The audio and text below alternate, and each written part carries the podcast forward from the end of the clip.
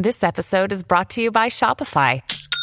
Forget the frustration of picking commerce platforms when you switch your business to Shopify, the global commerce platform that supercharges your selling wherever you sell. With Shopify, you'll harness the same intuitive features, trusted apps, and powerful analytics used by the world's leading brands. Sign up today for your $1 per month trial period at shopify.com slash tech, all lowercase. That's shopify.com slash tech.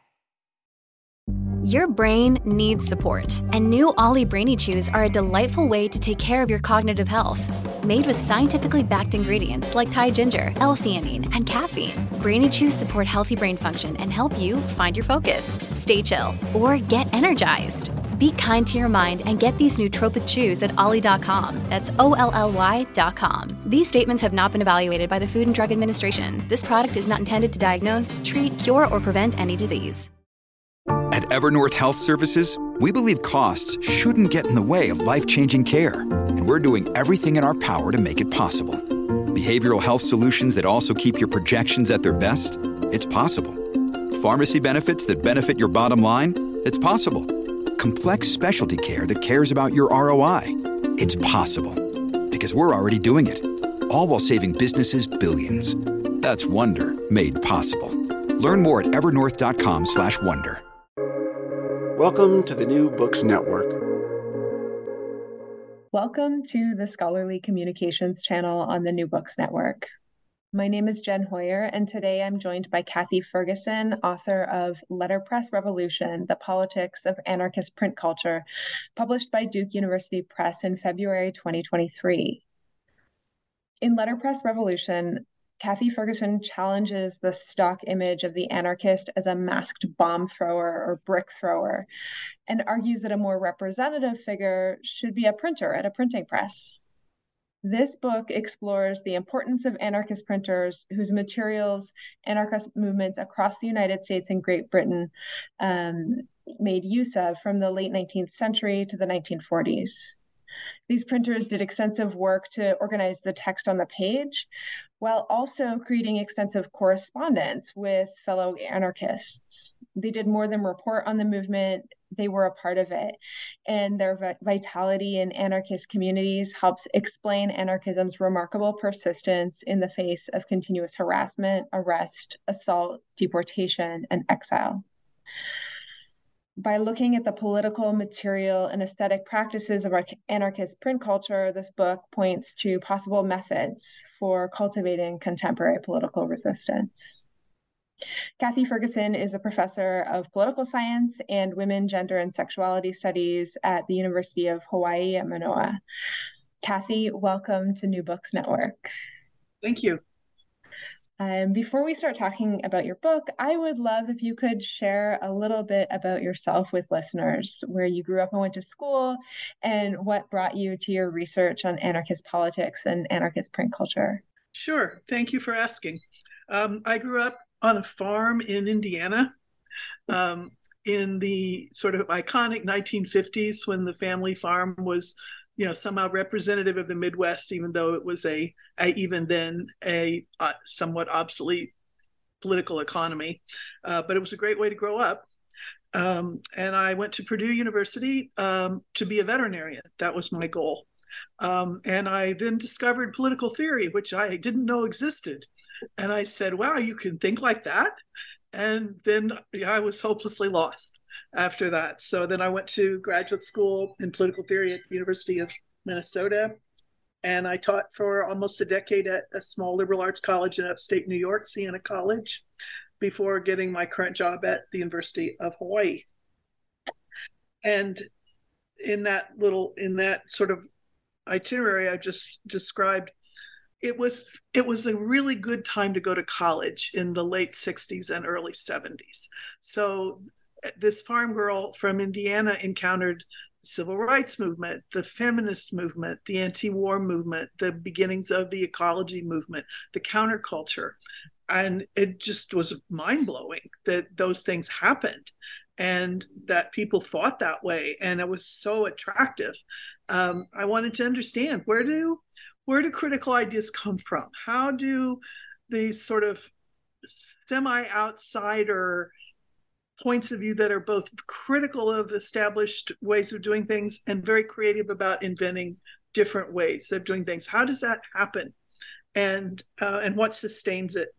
There was a, a, a, a famous chant that second wave feminists, young second wave feminism used in the 70s and 80s. And it was Emma said it in 1910. Now we're going to say it again. Mm-hmm. so I really wanted to see, you know, that of course was a reference to Emma Goldman. Yeah, and I yeah. wanted to see how the echoes of earlier radicalism still sustain us today. Yeah. That's that's such an amazing trajectory. Um, yeah. So turning now to your book, to Letterpress Revolution, I really loved the range of aspects of print-based media ecology that you bring together in the book. And your really clear demonstration of how writing and publishing have been at the heart of anarchist communities. Could you talk more about what motivated you to write this book and the main goals you had for this project? Well it was kind of by accident which i think is how a lot of things happened mm-hmm. um, in the research world. Um, which is that I was writing a book about Emma Goldman, which Rowman and Littlefield published in 2011. And that book also took a very long time because I wanted to locate Goldman within the anarchist movement, not just as an, um, a, an individual rebel, but as a participant in a larger collective practice. And I kept coming across printers and you know it would just be a casual mention so and so was a printer and so and so was a printer and, and like where, where, are all these printers? Why so many printers? And uh, then in the correspondence between two of the people i like to call my printers uh, they're not really mine but you know they feel that way um, um, one of them mentioned to another this was in the early 20th century a book by barbara tuchman the famous historian, called The Proud Tower, which has a chapter on the anarchist movement. And in that book, Barbara Tuchman says, Did a bunch of printers become anarchists? Did a bunch of anarchists become printers? What's going on? And then she just leaves it. She doesn't do anything with it. But I thought, well, now, okay, if Barbara Tuchman thinks this is a good question, then I think it's a good question too. And so I, I uh, just kept, I, I, I laughed I joke about myself that my methodology consists of over and over and over saying, "Oh, look, there's another one.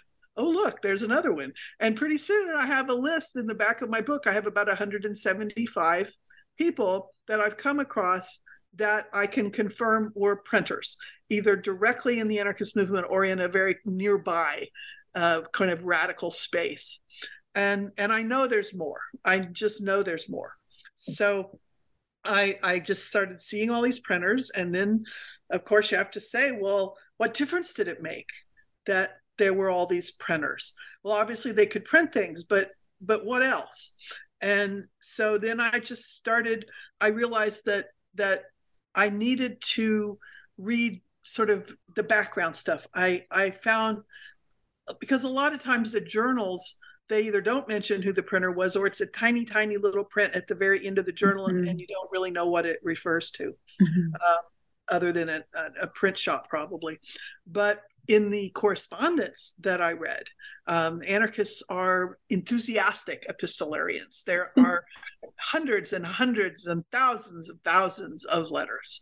And so I started reading their letters, and often one printer to another printer would say, Well, what do you do when the inside of the letter fills up with too much ink? And what happens when there's this rough thing and you have to? And so then you could see them at work on the page, you know, sharing their labor and and consulting with with each other. So so that led me to think, yeah, this is uh, uh, there's something going on here, and that hook that you feel as a researcher, there's something going on here, just kept pulling me in. Yeah. Oh, that's exciting. I mean, I, I, yeah, I love thinking about the things that capture us into specific research projects. Um, so building, you know, on that um, those those conversations that you found about these like real mechanisms of printing in the first chapter you look at the mechanics and the processes of printing in anar- anarchist communities um, and you wrote that in their publications, anarchists practice prefigurative politics. So you examine how the printing equipment is as important in these communities as the material that's produced. Um, and I loved the term little optical machines that you took up in that chapter and the, the agency this gives to um, the mechanisms of production. So, could you share more with listeners about the work that letterpress letterpress printing has done in anarchist communities and why your focus on method as much as product is so important for understanding the work that's being done by anarchist publishing projects? Mm-hmm. Yeah, um, well, it wasn't what I thought I was going to be writing about, but it just kept tapping me on the shoulder. And in part, it was that I discovered there are living anarchist letterpress printers, that letterpress mm-hmm. has made a bit of a comeback since the late 20th century and continuing today. And so I started finding them and interviewing them mm-hmm. and watching them, watching what they were doing and, and seeing this sort of elaborate language dance that was taking place between the person and the, the, technology and all of the elements the technology the ink and the paper. Um, and the the sensorium of the printery is very powerful. It has ink has a certain smell paper has a certain smell. It has a tactileness. You you know the, the there's a reason that in big newspaper shops printers used to wear hats made out of old newspapers to try to keep the ink out of their hair.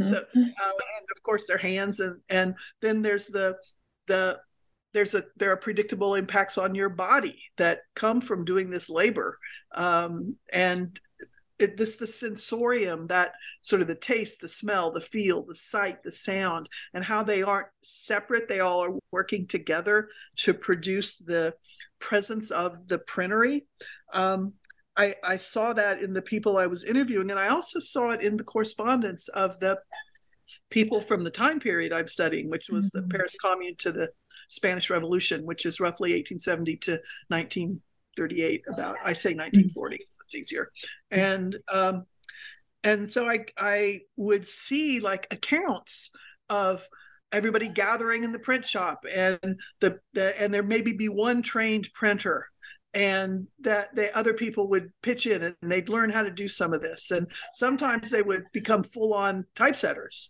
which is a very highly skilled work and it takes time to get good at it.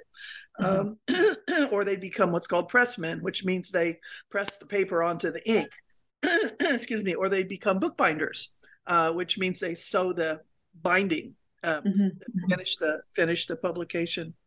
So um, so I just kept seeing reference to or interviewing people and hearing the it wasn't just another place to go to work.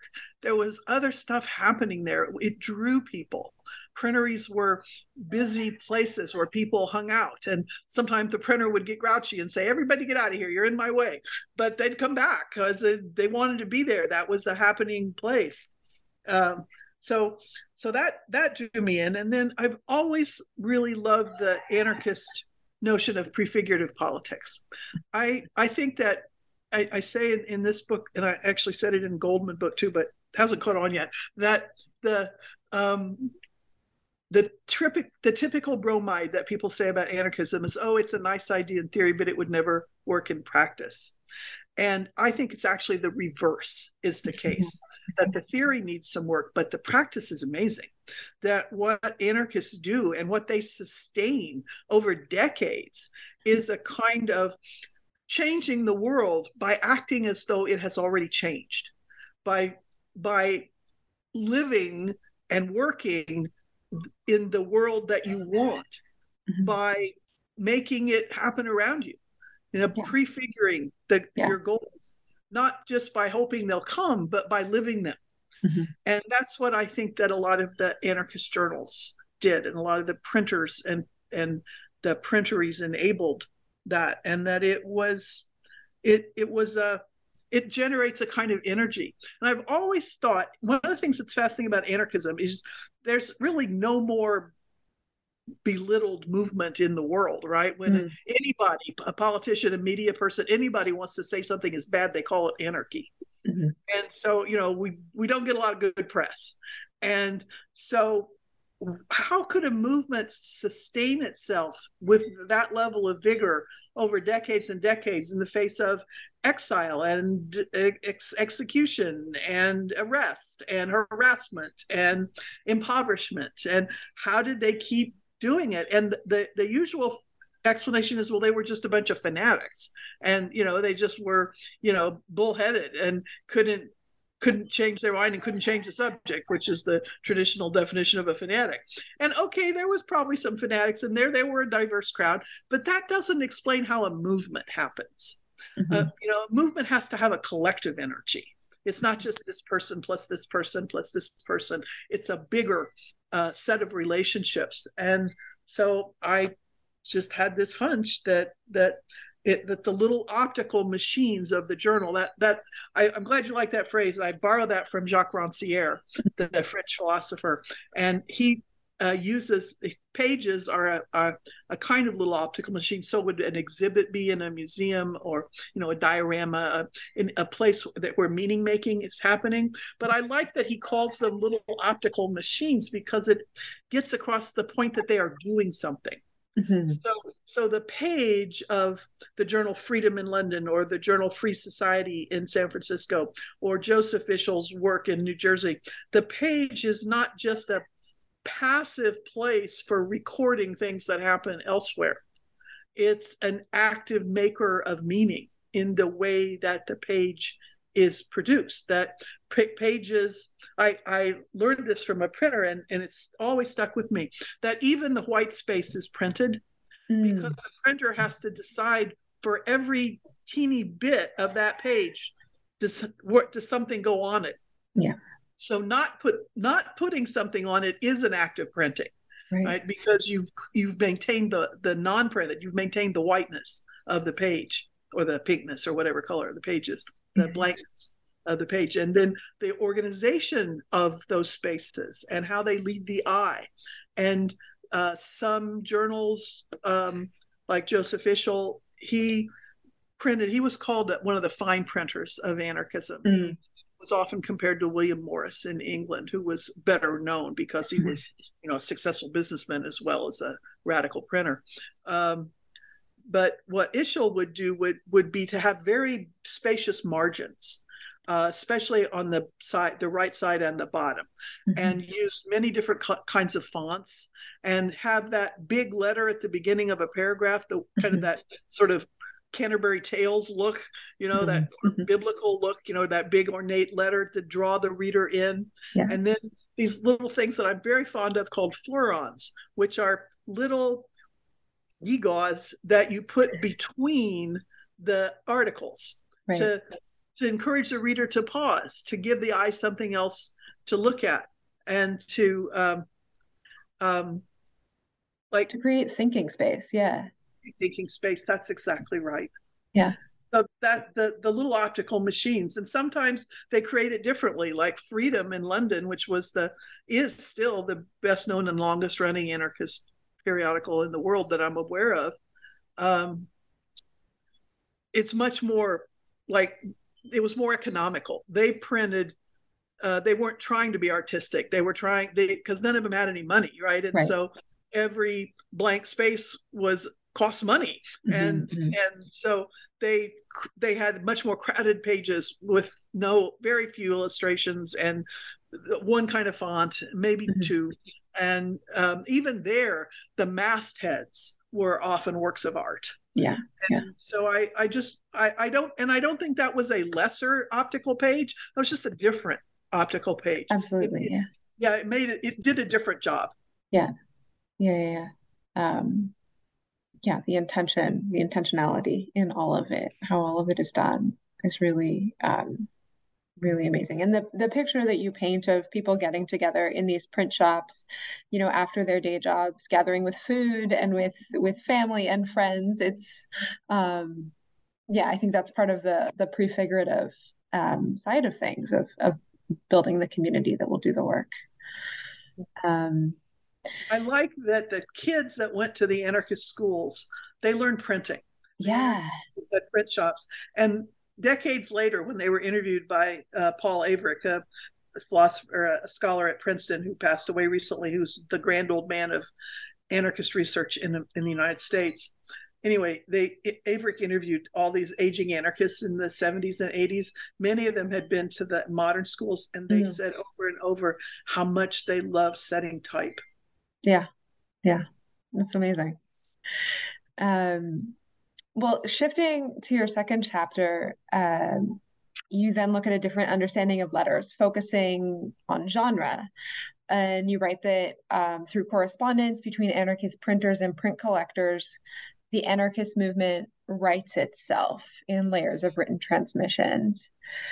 Could you share some examples with listeners of the correspondence that you explored and why we should understand this correspondence as more than just individual communication, but as part of building the anarchist movement itself? Mm-hmm. Thank you.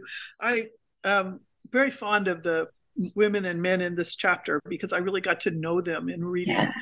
correspondence. Um, and uh, I had never studied epistolary before. There was so much new to me in mm-hmm. this, what I needed to learn to write this book. But I came to understand that the I mean, theorists say this all the time, but it's hard to really get it in a concrete setting. The form and the content are not separable. Mm. That what a text does and how a text does it are mutually interconnected, that they make each other happen.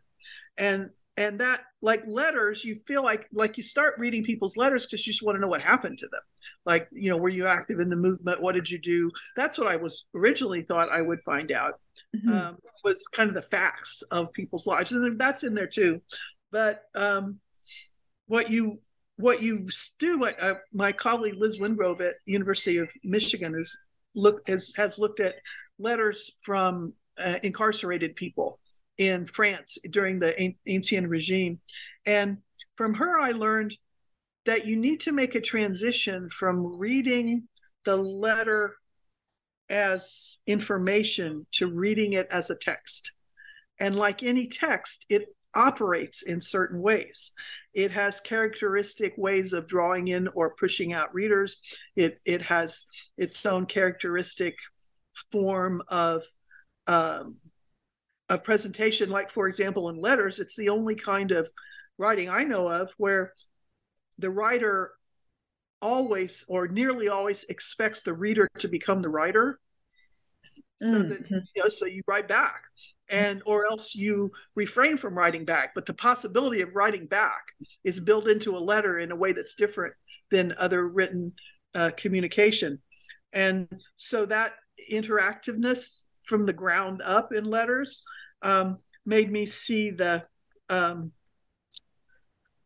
the movement building mm-hmm. dimension of these letters and just there are so many of them uh, emma goldman is estimated by her first biographer richard drinnon to have written 200000 letters in her life and now that's probably more than most but there were some others that were right there behind her yeah. to, in, in in, at Harvard in the Joseph Ishill collection, Ishill being the New Jersey printer I mentioned, that's 40 boxes. And they're big, huge archive boxes that are nearly all letters.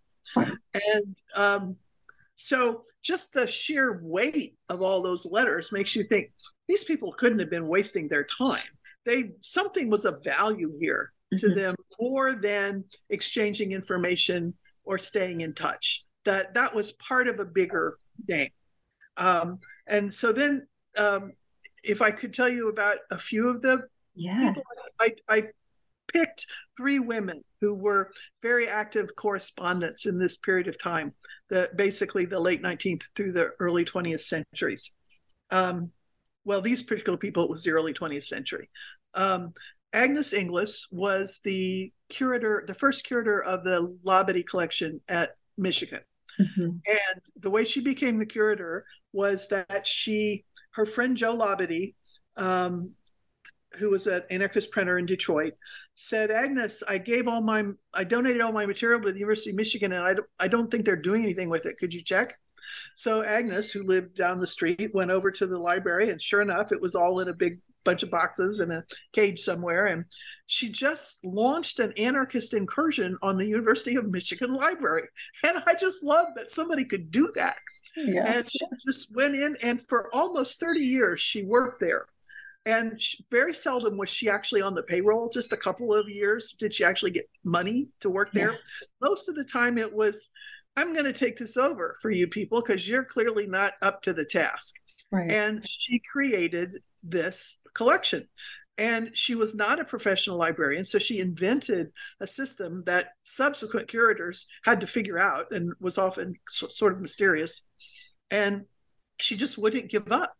And because she was already an activist and a known person, she had set up talks for Goldman and Berkman when they were mm. in Ann Arbor, and she'd done a lot of work with um, trying to help the people who were being deported, the anarchists who were being deported during the red, the first, well, one of the first Red Scares in after World War One. Um, and she did a lot of other things too. So she was already known as an activist. So people trusted her. Mm. And so they would call Agnes and they would say, or write to Agnes and say, you know, Aunt Julie died. And there's this trunk in our attic of all this anarchist stuff she collected. And Agnes would say, I'm coming. And she'd get on a bus and she'd go and she'd sort the stuff through and have it shipped to the library. And so she expanded this collection many times over. And so here's Agnes corresponding with many, many, many people about building mm-hmm. and organizing this collection. And then there were these two women that she of, of her correspondence, Bertha and Pearl Johnson. Bertha Johnson was not at all well known. She was actually a farm wife in Pennsylvania who had was trained as a medical doctor but couldn't get work in rural Pennsylvania, so she turned to farm life.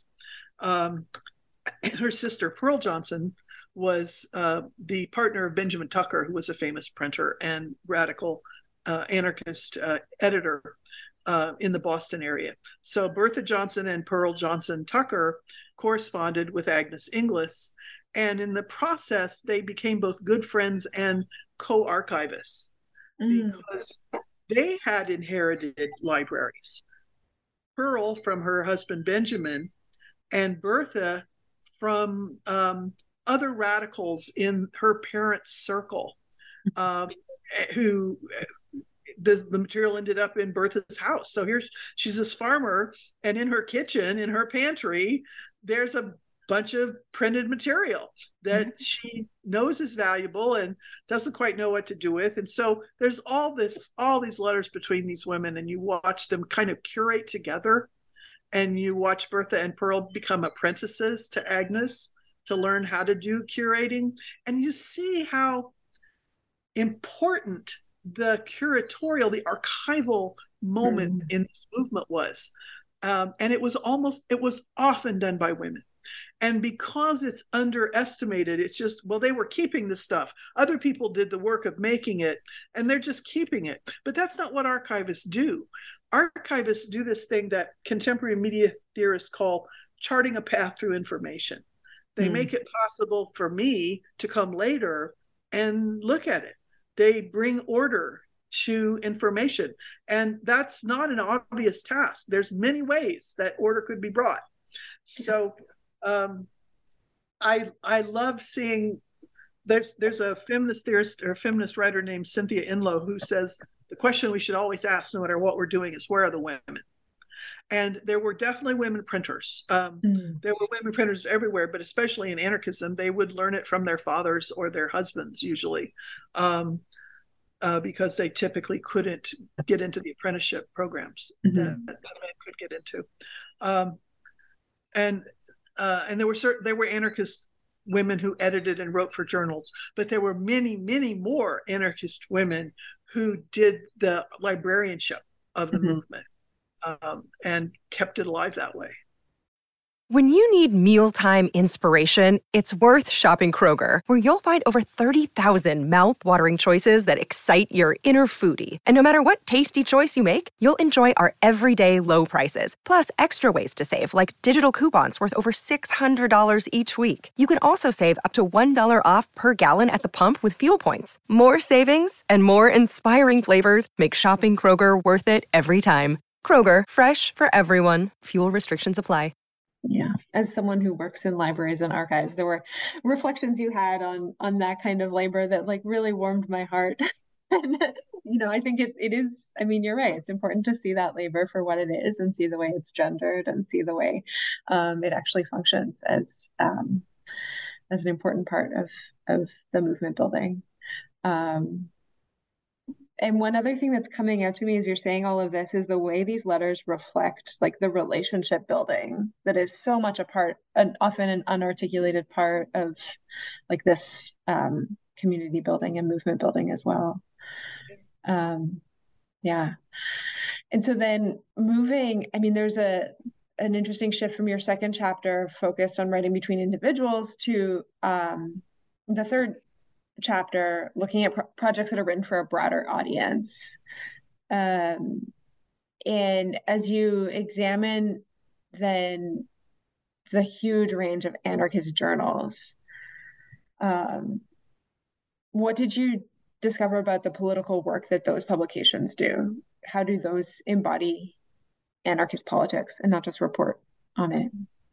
Well, I think in so many ways the um, the journals that if there's such a thing as typically because they are all there many of them are very different one from another but there is a, a kind of pattern um, that i've traced in the three sets of publications i looked at um, in closely for that chapter.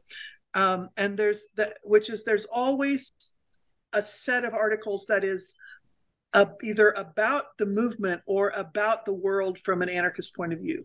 So, what's going on in this strike? What's going on in in this government who's cracking down on their radicals? It was very international because they're their readership was very international. The anarchists all exchanged periodicals with each other. So every anarchist editor had a whole bunch of other periodicals in their office, not just the one they printed. Mm-hmm. So their offices became little libraries, and people mm-hmm. could go there and see and read other things, other anarchist publications. So there's the stuff that is about anarchism. Um, and then there's the stuff that is what I would call more anarchistic, that was movement building. Um, and there's kind of two ways to think about that. One is the the back pages of the journals were filled with opportunities to participate in the movement. Mm-hmm. So everything from a cafe would advertise in because they were friendly to radicals, mm-hmm. or um, a, a, chiropractor would advertise uh, because they they thought that they would tap a, a better clientele or a, mm-hmm. a promising clientele from political radicals. But there would also be announcements of when the next local meeting is. The local groups would write in. This is especially true for freedom in England, that the local groups would have little reports that they would write in, often written by women, often very funny, where they would talk about what they've done that month and you know they would have gone on a hike. There was this one great story where the anarchists went on a hike and a, a bunch of local christians went on a hike and they all got caught in a downpour, so they took refuge in a barn and they had a singing contest. I can just imagine, like, you know, the international up against, you know, uh, you know, whatever a hymn is uh, that I can't even think of a name of right now. Um, and uh, then they had lemonade together, and so those are just the best stories. And so, so there's like local reports. So if you're reading that, you know where to go if you want to get involved in an anarchist group in your neighborhood you you get a sense of the layout of the movement yeah. and there's you know there's opportunities you can go as i said and read other journals you can buy books that are being published if you can uh, afford books um, so the the there's a participatory dimension to mm-hmm. these pages that are often the back and often they're really really crowded together yeah. Um, and then there's a third sort of anarchistic note that i found that was powerful in these three sets of publications I'm looking at.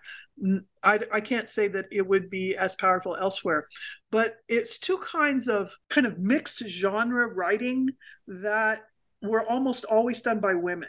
And one of them uh, was noticed actually by an Italian uh, woman named Leda Rafanelli, um, whose work has only recently begun to be translated into English uh, Andrea Pakieser made a, a, a, short biography and translated some of her work um, in a in an English language book, and I'm really grateful because I don't know how to read Italian.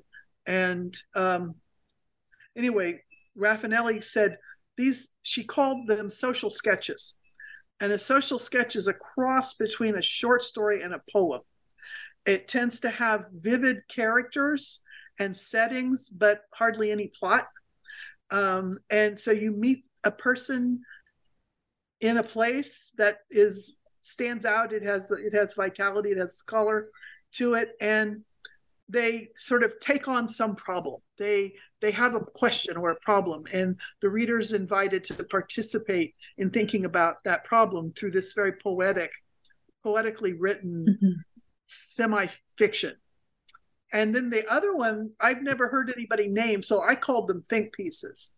And they are different in that they don't have that fictional element, like they don't have characters or a mm. setting. They're more like essays where the writer's voice is very strong. They're often written in the first or second person, like either I think this or you should do this. They're hardly ever in the distant third person.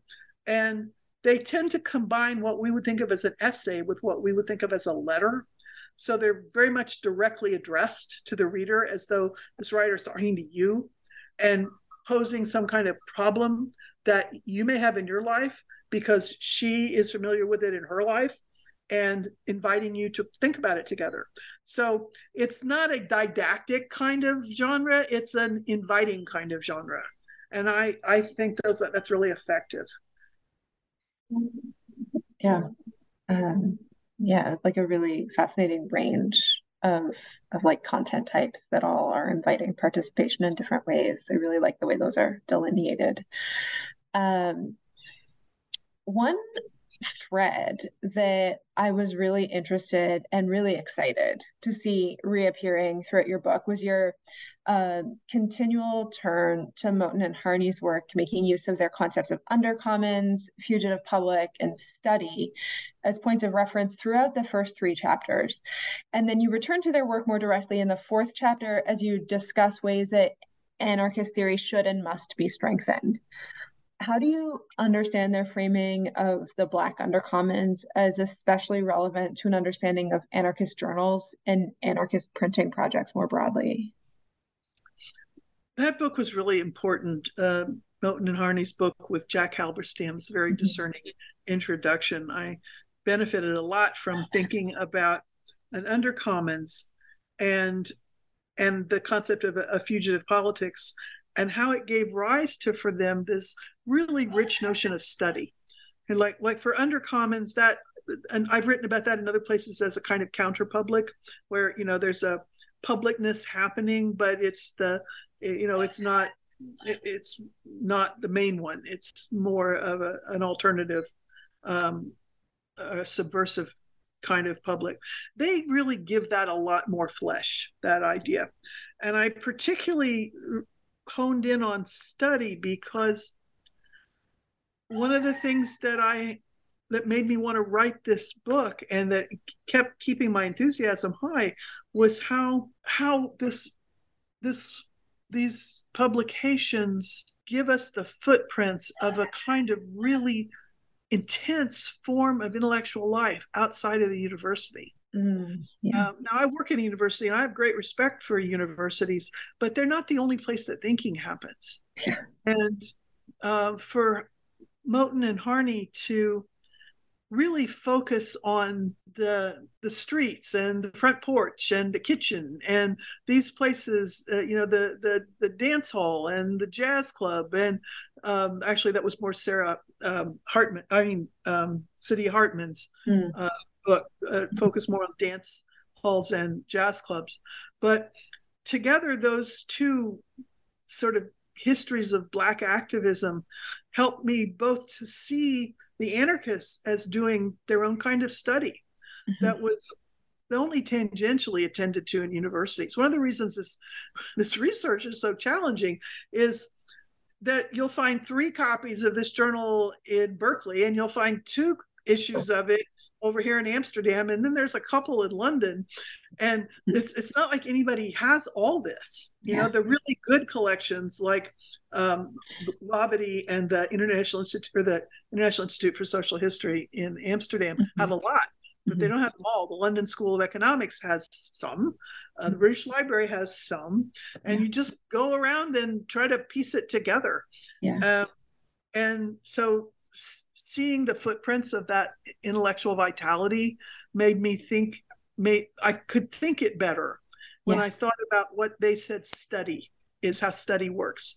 So that that was sort of helping me work out my what I thought of the anarchists. But then sort of the flip side of that was realizing that how could they not have seen the black undercommons at work around them when they were so attentive to the least little peep of anarchism uh, like when when Emma Goldman and uh, Max Baginski, uh, who was a colleague of hers on Mother Earth, when they went to this Amsterdam conference on anarchism in I think 1907, and they wrote a report, and they basically reported on every little journal you never heard of because they were paying really good attention to what was going on, and it didn't have to be a big deal to be important. It just they they wanted they wanted to elevate the visibility of anarchist study. Mm-hmm. And they did. But just down the road, there's black study. Uh, and if you're out there walking in the streets of New York or Philadelphia, as Saidiya Hartman points out, how could you not notice that there's study going on in these other places too? And they don't call themselves anarchists, but it's very compatible. Um, and so then I had to think about how could that have happened? Mm-hmm. Um, what produces that inability to see uh, a, a, something that is right up your alley if you just know to look? And I, I came up with some ideas, and some of them I had already seen in Emma Goldman because I asked the same question about her. How could she have been so attentive to class and race, uh, class and gender and sex and and you know all kinds of power and not give much attention to race. So I, I already had that question in my mind, and some and and one of the things I saw in this book that I hadn't seen before was that maybe the anarchist devotion to the written word, while I find it admirable and and inspiring, might have kept them from seeing other sensory practices as also expressing anarchist ideas, like music. Mm, like, why yeah. not see that music is political? Why not see that jazz had a politics, not just in its in who went to hear it, which is part of it, and where it happened, but in the jazzness of jazz, the arrangements. Right. Jazz. The process matters in the way that printing, the printing process matters. Exactly. Yeah. Exactly. Yeah. Hmm yeah i i really liked those connections um, that you made. And then the final section of your conclusion looks at new materialism as a productive way for understanding the work of anarchist print production and for strengthening anarchist theory more generally. I love the way you brought jane bennett's concept of thing power into dialogue here. And so I would love for you to share how new materialism was helpful for you in understanding the work that print culture embodies um, in radical politics. And how do you think that new materialism can guide us in the ways we make space, literally and figuratively, for the print culture we take part in? Yeah, yeah, that that was really exciting to me to have to find this theoretical corpus that gave me tools that I needed to do what I kind of wanted I wanted to do, but I I didn't have a good language for it, and um, kind of anarchism. Uh, the anarchism I was reading in these in this period of time, it didn't have a good language for this either. Like they they weren't very. It, they they needed a push, and so what I came to was this notion that what I could do with new materialism is I could kind of reverse engineer the anarchist movement and go, you know, starting with what the outcomes were and take some steps back through the process to see how it came to be that that process happened at all. And new materialism is so useful because it is a really good way to break down the idea of human exceptionalism that like we're the only ones that kind of matter and that everything is for us you know all the other animals the earth uh, all the tools all the objects that aren't animate they they belong to us that they're property. And of course that doesn't work for anarchists because they, most of them anyway because they didn't um, they didn't think in terms of property. They, that was a capitalist category. Um, but they but what new materialism does is this notion of thing power is it forces you to not think of people as like walled cities like here's the boundary and the person is inside there. It makes you have to think that all of our boundaries are porous. Our skin is porous. Our our minds are porous. That there's all this commerce across borders and participants in that commerce sometimes there are other people um, but some and sometimes there are other animals um, but there are also sometimes presses or hammers uh, or pencils. And that seeing the the press interdigitate with the person the way that the the the actual non-organic presence of a complex technology a complex machine with a lot of really compelling parts. It's pretty, it has a strong smell, it's colorful, like ink can be colorful. Um, the machines have a grace to them. Uh, printers talk about the press as mesmerizing. Mm. Um, um, I, I met this research has let me meet so many great people. A nun in New Jersey who is a, is a uh, a member of the nunnery that Joseph Ishill gave his equipment to at his death in 1966. Wow. and so this Dominican organization uh, wanted to set up their a printery, and so they did. And their logo, which I dearly love, is a nun in full garb standing at the type case setting type on a composing stick. Amazing. And um, so uh, I talked to her on, e- on email, and she t- she was the last person to learn to print on Joseph Ishill's press. Wow. Um, that after she learned in the 90s, they had to downsize because they didn't have enough members, and that's fortunately changed. But at the time, they had to give up their print shop, and I lost track of it. I tried really hard to find where that press went because presses go places. Yeah, you know, they're that somebody else will take it. Mm-hmm. It's, it's in somebody's basement. Somebody's printing, I don't know, grocery slips or something on it. I, I just, I want to find it. Yeah. Wow. Oh. Um, well, before we wrap up, uh, I would actually love to hear what you're working on next. Um, is especially, you know, really neat to hear how this came out of a previous project. And I'm curious if there are other research projects that this sparked for you um, or that are completely different and now you have time for now that this book is done. Uh, yeah, what are you working there on? There are two actually. Thank you for asking. The one that I'm trying to write now, having some trouble getting to it, but I'm enthused about it, is um, on wood engravers.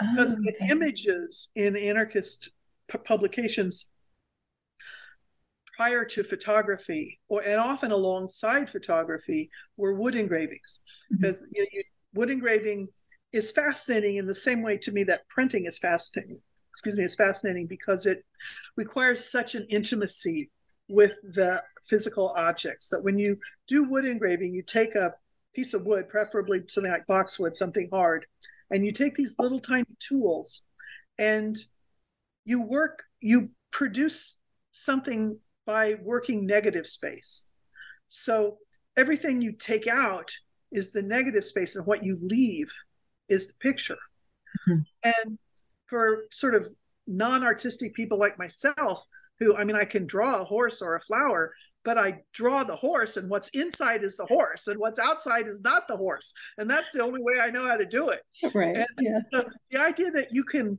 look at a blank piece of wood and see what you need to remove, not what you need to put in, what you need to take out for there to be a picture. It blows me away that somebody can even do that. Yeah. And a, a colleague of mine who is a wood engraver, uh, her name is Mari Matsuda. She has a wonderful um, exhibit uh, in Honolulu right now.